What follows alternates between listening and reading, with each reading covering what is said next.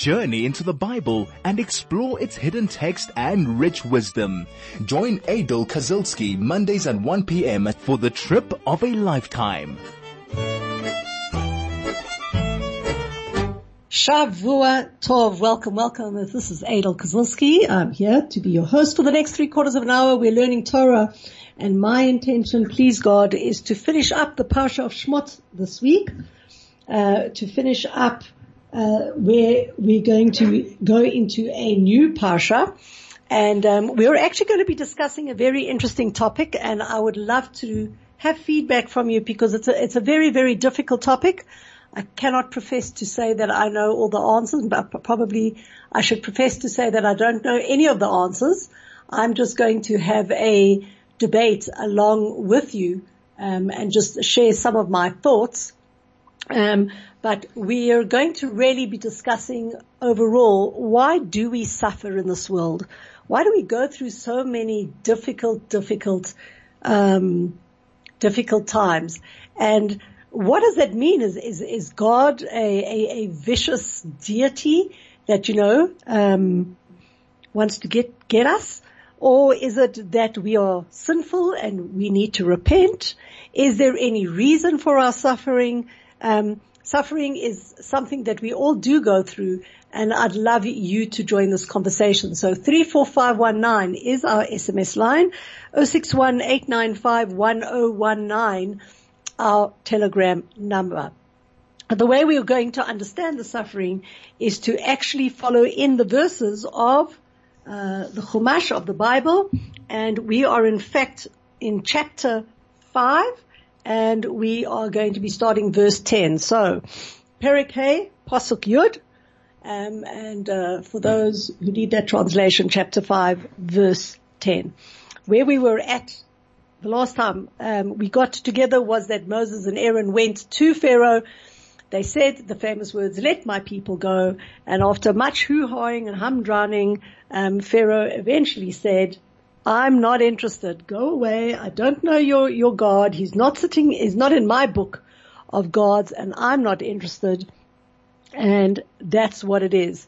But what actually did happen was that not only did he tell them to go away and that he was not interested in indulging with them, okay, he went and said to his people, look at this. They obviously have nothing better to do than complain. And so from now on, not only do they have to have a fixed quota of bricks that they have to give out and make every single day, but now they have to collect their own straw. And that is over and above the quote, the original quota, which means things became very, very difficult. And the next few verses we are going to look at, we are going to see how difficult in fact it did become. Vayetzu nokshe ha'am vesotrav. So all the administra- administrators and foremen in charge of the people went out. That's all the, what we call loosely the taskmasters of the Jewish people, uh, for, for the Jewish people. Vayomru ela'am, and they said to the nation, Lamor, Ka amar paro, so says Pharaoh, Eneni noten lachem teven. I am no longer going to be giving you straw. That's what Pharaoh said. I'm no longer giving you straw. Lechu kuchu lachem teven me'asher tinsa'u. Um, you need to go out now and procure your own straw wherever you find it. However, you must know that you cannot reduce the amount of work you are doing. So they're already enslaved. They're already working the most ungodly hours. Okay? They're already, it's already backbreaking and now you're not getting the raw materials with which to do your work and this cannot, you cannot allow the work that you have to put in to suffer. ויפץ העם בכל ארץ מצרים לקושש kesh לתבן. So the people spread out over the whole of Egypt trying to gather stubble for the straw.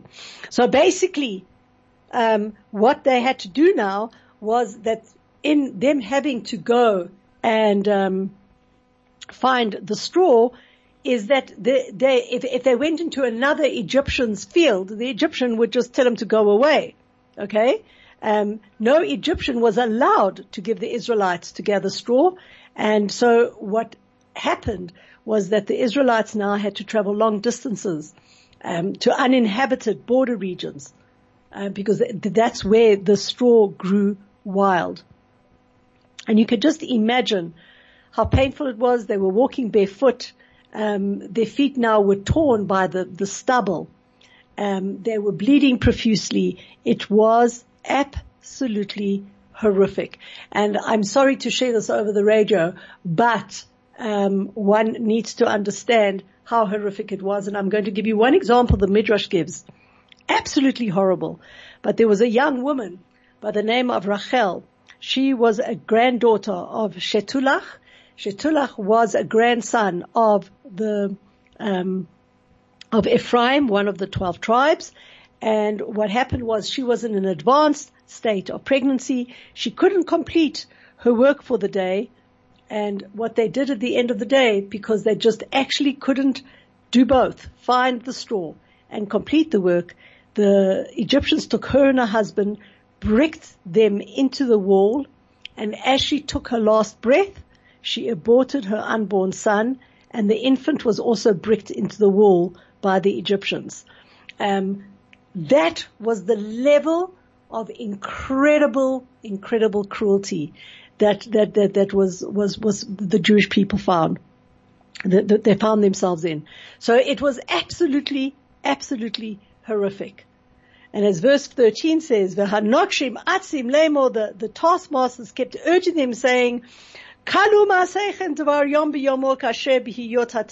You have to complete your daily quota of work, just as before, when there was no straw." So they were completely unrelentless in having any type of uh, of compassion for the people now that they had to go find the raw materials to do the work. Now the, the, the, there were, there were Israel, there were Jewish foremen, Israelite foremen that the taskmasters had appointed over them. And when the Jews didn't fill their quota, the Jewish foreman got beaten as well. And what did they say to them?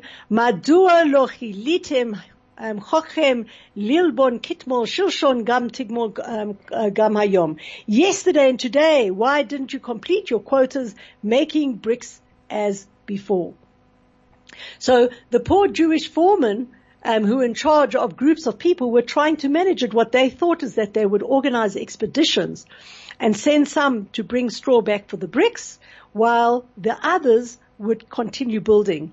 But anybody will know that if you cut the, the, the, the, the, the man force by half, even though the other half are trying to bring the information, your, your whole productivity um, will go down. And that's exactly what happened. And they were being punished for it.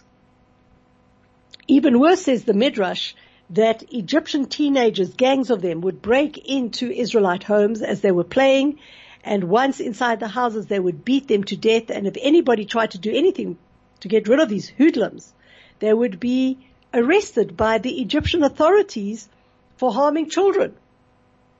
And um, they also would, were still on the lookout to hear if there were any births. As soon as a child was born or they heard the crying of a child, um, the Egyptians would report it to the authorities, and those children were thrown into the Nile. So if you think things got better, I'm afraid not. Did they get worse? They got so bad, so bad that it became beyond, beyond unbearable. The suffering was just, there was no human expression to explain the torture, the, the, the, the, the, the exhaustion, the pain, the suffering that the Israelites were put under because Moshe and Aaron had gone to Paroi and asked him to let my people go. Chai FM, your station of choice since 2008. So what happens when things get really tough? Well, our initial thing, and this is always, is that we go lobbying, right? We go onto Capitol Hill and we go lobby to get things changed. And that's exactly what happened the, it became so painful, so unbearable for the Jews that the Jewish foreman decided to take things in hand. Israel. Okay, the, the Israel, Israelites foremen came, Vayitzaku el Paroi. They got, got, got, granted an audience with Paroi, and they cried out to him, Lamor, saying, Lama tase kol avadecha. Why are you doing this to your servants? Teven ein niten la'abadecha. You're not giving straw to your servants. Ulebenim um, omrim lanu asu, and you're telling us still that we should we should uh, make bricks. Vihine avadecha mukim um, mukim vechatat uh, um, amecha. The, the, the servants are flogged, are flogged, right? And they and and and and, and you're, you're killing us, and you're saying that it is our fault. So they came there with a logical, a logical uh, idea. Okay, and they went and said, you know, we we are your servants. We want to work, but you're you're flogging us. You're making it absolutely impossible. You can't go and expect us to do more than we can when we were already doing. We were stretched to capacity. And it's true. If somebody wants a workforce to work, you've got to give them all the tools and and and and and the, the raw material and and the ability to do what you want them to do. Now you're actually you're tripping us, and you're punishing us. And what's happening, King Pharaoh, is that we're doing less. And what does Pharaoh say? By Yomer, nirpim atem nirpim. You are lazy. You are lazy, said Paroi. Al ken atem omrim nelcha Hashem. I know, why do I know that you're lazy? Because you would ask so that, that you can go and sacrifice to your God. Ba'ata, and now lechu ibdu, go and work. V'teven lo niten lachem, you are not getting your straw. V'tochen levenim titnenu, but you must deliver the quote of bricks. So, Paroi, if his heart was hardened, it became like stone. He was not interested. He called them lazy buggers. He said to them, if you have enough time to come and ask me to go and serve your God in the desert, then you've got way too much time on your hand. Go and get your own straw and make sure that I still get the amount of uh, quota of bricks that is that is required. Okay, um, and really, it, it was it was completely awful that that that that Paroi had become so insensitive so insensitive to the plights of the Jews. And truthfully, it, it, it's a comment on society that at times, and this is across humanity, one can become so insensitive to another human being that one can turn into an animal. And um, while we're, we're, we're reading the story of the Exodus, we don't have to look too far, but 70, 80 years back to the time of the Holocaust, where we saw um, Hitler's army being so brainwashed, Hitler himself so brainwashed, he brainwashed himself, but the hatred towards the Jewish people was so intense that it did not ring a bell on anybody's moral consciousness that what they were doing was wrong. And so we read these horrific stories of what SS officers did to inmates Jew and non-Jew alike. This wasn't a, a, a vendetta only against the Jews. 13 million people were killed in the Holocaust, six of, six million of them the Jews. But anybody who had a moral consciousness or anybody who lived a different lifestyle was also treated in the same way. And it is actually quite phenomenal, quite unbelievable to believe that human beings, okay, can, can behave in that way. And what we're seeing now in the Bible is that this wasn't a new thing, something, you know, it was Hitler and the way Hitler riled up the people and the way he motivated the people. It was across the board, across the board throughout history. If a person loses their moral compass, if the person loses their humanity, then we steep down worse than animals worse than animals. Because even an animal will go out and hunt and kill because they're hungry or they have a need that needs to be fulfilled. They will not go out and hunt and kill just to be vicious. So we can fall even lower than, than, than animals. Do you agree with me? Or do you not? 34519 is our SMS line. 061 895 1019 is our telegram number. Vayiru sotre b'nei Israel otam bara. So the, the Jewish foreman saw that they were in fact in trouble. Lamor, because they had been clearly told, Lo v'nechem devar yom You are not allowed to reduce your daily uh, quota of bricks. Vayivgu et Moshe ve'et Aaron nitzavim likratam betzetam ve'et paro. Now let's just take back, um, let's take back a step from, from this and let's just put it into a timing story. They, the Jewish foreman had gone to Pharaoh to seek an audience with him to try beg him to have some type of, um, rational attitude towards it and they were turned away what had happened with Moses and with, with Aaron, Moshe had gone back to Midian, as we had said in the last, in the last uh, show. He went back when Paro kicked him out. Um, Aaron went back to the Jewish people.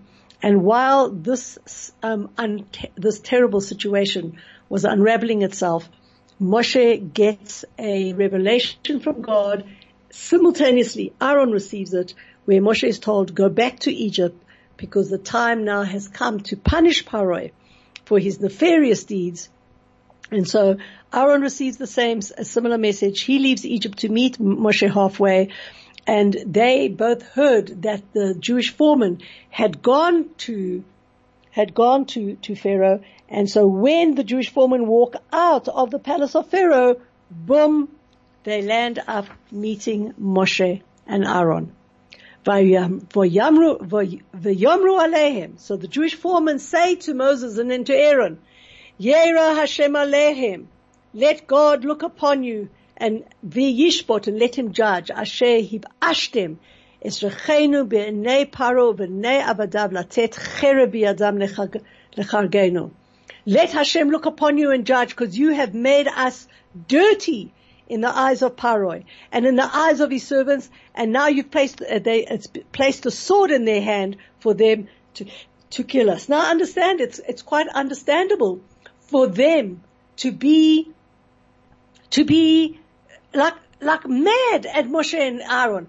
Look, we we we were slaves and we were serving Paroi and the conditions weren't great. And you come and tell us that we're going to be redeemed and you open up your mouths and look what you've done. You've retracted the process. You've made it even worse. Now God has to come and judge between, between us. Because what have you done? You've reverted it worse than ever before. So that's understandable.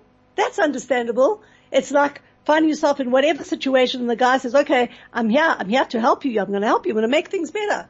But really what happens is things become even worse. So we can understand how angry the Foremans um, were with Aaron. Now, now that we're First we were in the shoes of the Israelites and we heard how terrible the situation was. Then we were in the shoes of the foreman who try and get this, this edict reversed and how terrible they are and how angry they are with Moshe and Aaron. Now let's put ourselves in the shoes of Moshe. Did Moshe reply to them? There was nothing. Look in the Bible. Moshe doesn't answer them. What does Moshe do? He turns to God. Because even Moshe at this point in time is suffering. He's suffering because, well, I'm not going to tell you because. Let's look what he says. You'll see how he's suffering. By Vayashev Moshe el Hashem. Moshe goes back to God. By Vayomer, and he says, Adonai lama he hareota la'am hazeh. God, O Lord, why have you done evil to your people? Lama ze shalachtani. Why did you send me? Because from the time I came to Pharaoh, ledaber bishmecha, to talk in your name, hera la'am hazeh, evil has come upon the people. lo itamecha, and you didn't even save them. So let's let's let's go through what Moshe's complaints to God were. First he went and said, and the Midrash, um, you know, flowers up the whole thing and gives us a greater insight. He goes like this, says the Midrash. God, why did you mistreat your people? I know of the punishments you sent to the generation of the flood, to the builders of the Tower of Babel, to Sodom, and I realized they deserved what they got. But look at your people. No group has suffered as much as your people has. So why have you done this? Why have you made things worse? Number two. Yes, I know they're not perfect.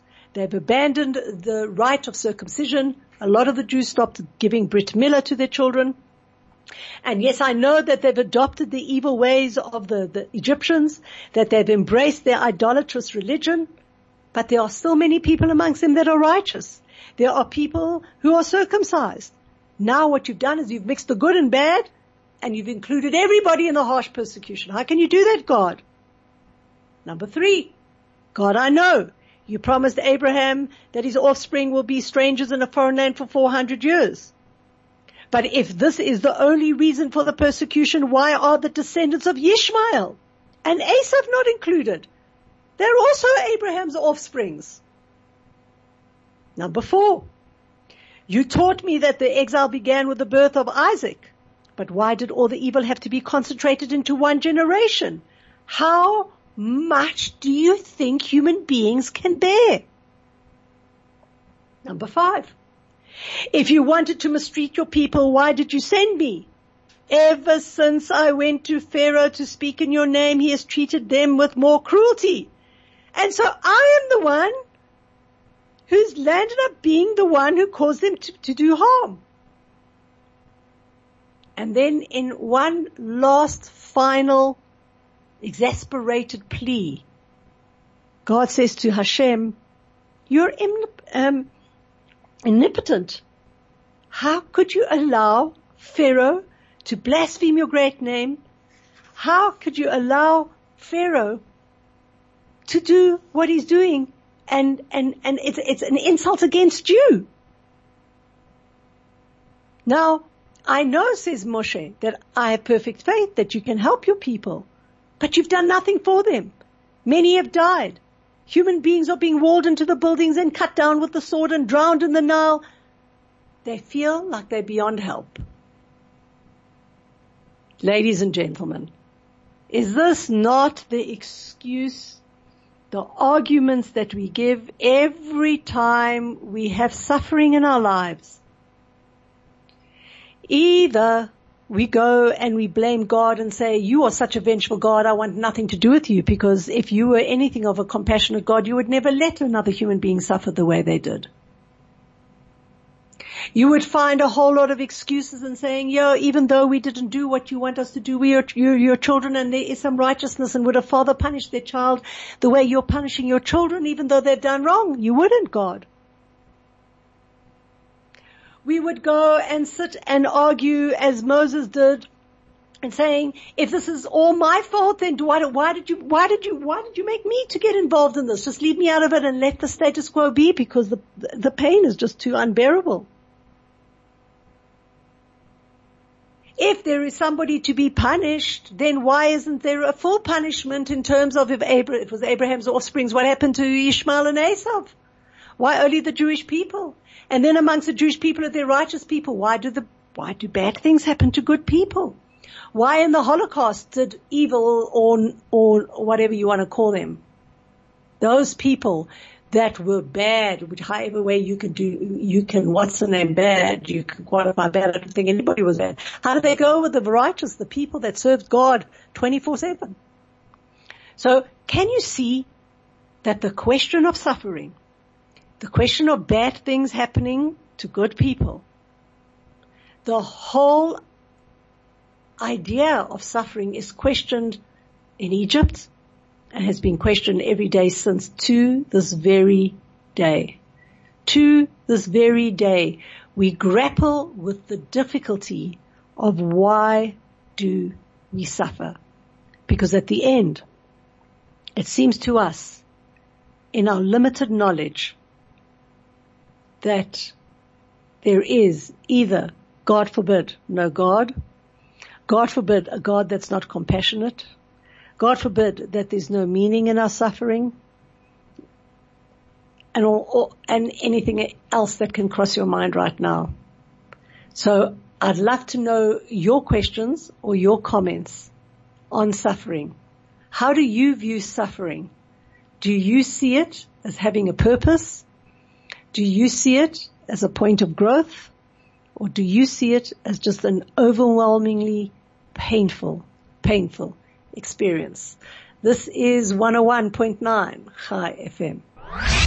Chai FM, 101.9 megahertz of life. Okay, so let us see what God responds and then let's maybe understand and unpack it a bit more. We are now looking at verse, uh, chapter 6, verse 1. Yomer Hashem al Moshe, God says to Moshe, Ata tir'eh asher ese leparo. You will now see what I am going to do to Pharaoh. Ki biyat yishalchem. Because with a strong hand he will let, um, through a strong hand he will let them go. Ubiyat yigashem And through a strong hand he will drive them out of the land.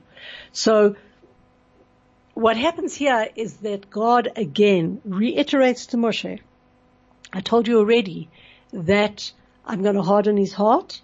And um, when I hardened his heart, Paroi did not listen. He still didn't make a choice. And uh, he, well, he did make a choice, but he made a choice for the negative. And now he's, so to speak, nailed his coffin. Now he is going to go and see what is happening. So let's try contextualize suffering in all of this. And while we're going to try and understand it from the Egyptian point of view and what the bondage was all about, I think, I think, and again, I'm, I'm saying this caveat as at the beginning, I don't profess to understand suffering. Um, I suffer myself as I'm sure every other human being on this planet suffers. Um, but if we can gain a little bit of insight into um, what what suffering is all about, um, maybe it will give us a better perspective and would ease a little bit of the anguish around the suffering that we have. The first thing um, that we need to understand, there is a law, a natural law in this world of the way the world works, and that is that the darkest part of the night comes just before the beginning of the dawn. That a simple, that a sick person's symptoms are much worse before he begins to recover. That the coldest days of winter come just before the spring. So in order for any change to take place, the two forces of good and evil are always in strong opposition and the adverse effects might sometimes seem all that harsher. But down the line, an improvement will always take place. And I think that this is the most, one of the most important things to understand. And we can draw, we can draw an analogy, um, through many times in our history as to when things became the darkest and the worst was when the redemption was much greater. So in terms of the Israelites, it became much, much more difficult before they were redeemed. Let's put it into current con- context. Okay? In our modern history, it took a holocaust of six million Jews, immeasurable, immeasurable suffering to allow the redemption and the return of the land of Israel to the Jewish people. Think about it. For three and a half thousand years, we couldn't get back to our land. Didn't matter how hard we tried what we did, we never managed it. We went through an immeasurable amount of suffering. That was like the, the, the coldest, uh, coldest days in winter before the spring. We went through immeasurable suffering before the redemption. So the first thing that we need, okay, to do, what, what we need to understand is that suffering has a purpose. We do not suffer for no purpose at all. Perhaps we do not know the answer to our suffering, Perhaps we need to maybe make more of a concerted effort to see how we're suffering. But I think the fundamental idea is that suffering has a purpose. And there probably would be a few times where we will be able to look at our suffering and from our suffering we would have 2020 vision to see how much we have grown. And if we look throughout history, you will see that suffering has been brought because it's expecting us to grow from it. So that's rule number one. I think that if we look across the milieu of history and we look at suffering microcosmically and macrocosmically, suffering is there from a loving God because he wants us to grow. The question is, are we going to be brave enough to try and look beyond the suffering and ask what it is that we have to grow from? What is it that we should do? Or are we going to be overcome with the suffering and just wallow in it and just go through it? Great men, great people, great eras are all uh, examples of where people have taken suffering and they've transfer, transformed them into goodness. So I can see some people um, chatting on our SMS line 34519 or 0618951019 um, saying that they recognize suffering to have a purpose and a point of growth. And sometimes the suffering has been brought to us for us to realize who is making us suffer. A lot of the time in this world, we tend to blame. It's, it's, it's the economy, it's the load shedding, it's the, it's the, it's the, the bomb that dropped, it's this, it's my mother and whatever, whatever it is, whoever you want to blame to suffer. Nobody or nothing can bring suffer, suffering upon you unless God allows that to happen. And therefore don't look at the stick that hits you, but look at the hand in which the stick is held. Go back to God. Because it is God that is allowing the circumstance to come to teach you something. Now, you know, when we're looking at the Egyptian exile or we're looking at the time of the Holocaust, this was on an enormous level. Okay. And it was a macrocosmic suffering and in it both good and evil were mixed and, and, and, and people, all people suffered. And that was for something much, much greater and we cannot begin to understanding all the machinations. But certainly on a personal level, when you're going through something difficult, be it a health challenge, be it a mental challenge, be it an, an anxiety producing challenge, I think one of the first steps after um, understanding that there's purpose to suffering is to ask the question, what, not why, but what can I do? What, what is there for me to learn from this? And what is God asking me to find within the situation that I need to grow? Why is God giving us the suffering? We could posit that if we don't get suffering in our lives, we simply don't grow. If we had all the money in the world, or the health in the world, or the love in the world, would we even think about God? Would we think about somebody else? Would we extend ourselves to society? Probably not. Because we are creatures that are driven by our nefesh bahamis, our animal soul. And our animal soul teaches us to be, um, to, to, to teaches us to look towards ourselves and it's me, myself and I and what it is that I can gain from the situation. It is only when people go through suffering and I, I, I, I think that a lot of listeners would agree to me. When you go through suffering and you experience something, you tend to come out with a greater degree of empathy, a de- greater degree of sensitivity, a greater degree of wisdom in understanding another person and another human being. I can tell you just something small. I broke my leg maybe 12, 15 years ago. It was, I suffered tremendously. It was probably one of the, the worst experiences in my life. It was just the whole the whole thing was terrible, and I'm not going to go into all the details why.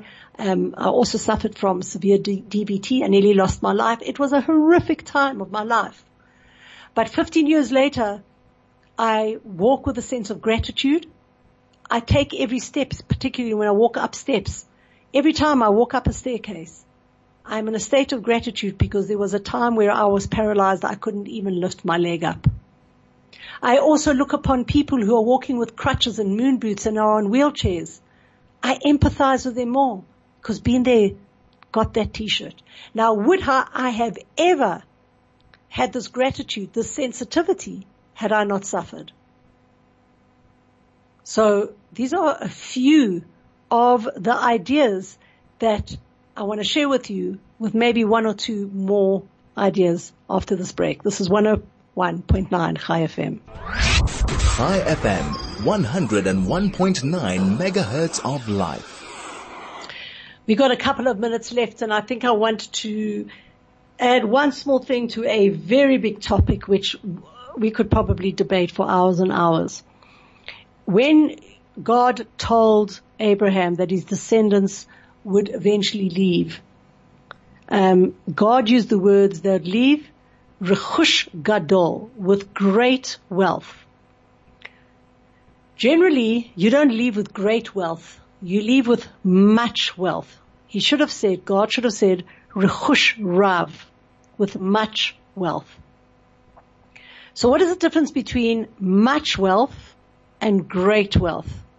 Well, from a Torah point of view, the Hebrew expression indicates that wealth would be great in significance more than in quantity.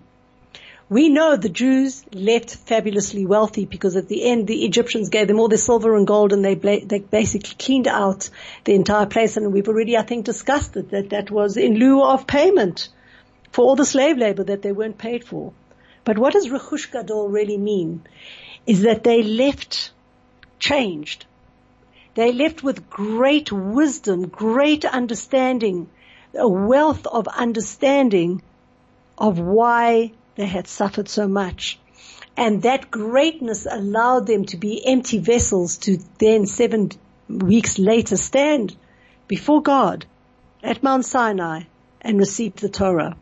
If they had not gone through that cleansing, through that suffering, through that experience where they were robbed of them, of their idol worship, of all the things they thought that Egypt was great about, of their insecurities and thinking, well, I don't believe in God. They had forsaken circumcision. They had done a whole lot of stuff because they thought that the world would give them the answers. Through the suffering, they were stripped, if I may say naked, but naked enough to see the revelation of godliness. And so again, our suffering, it has purposes. Our suffering is a point of growth. And our suffering is there to bring us to an even better place, to a redemptive place. And there are times that the suffering is so painful, but it's there to allow us to see a new reality. And perhaps one of the greatest things we can do to kindnesses we can do to ourselves is to be brave enough to look into the very depths of the suffering, not of how we are suffering and why we are suffering, but in us understanding what is it that we've got to learn from it and how can we become better human beings.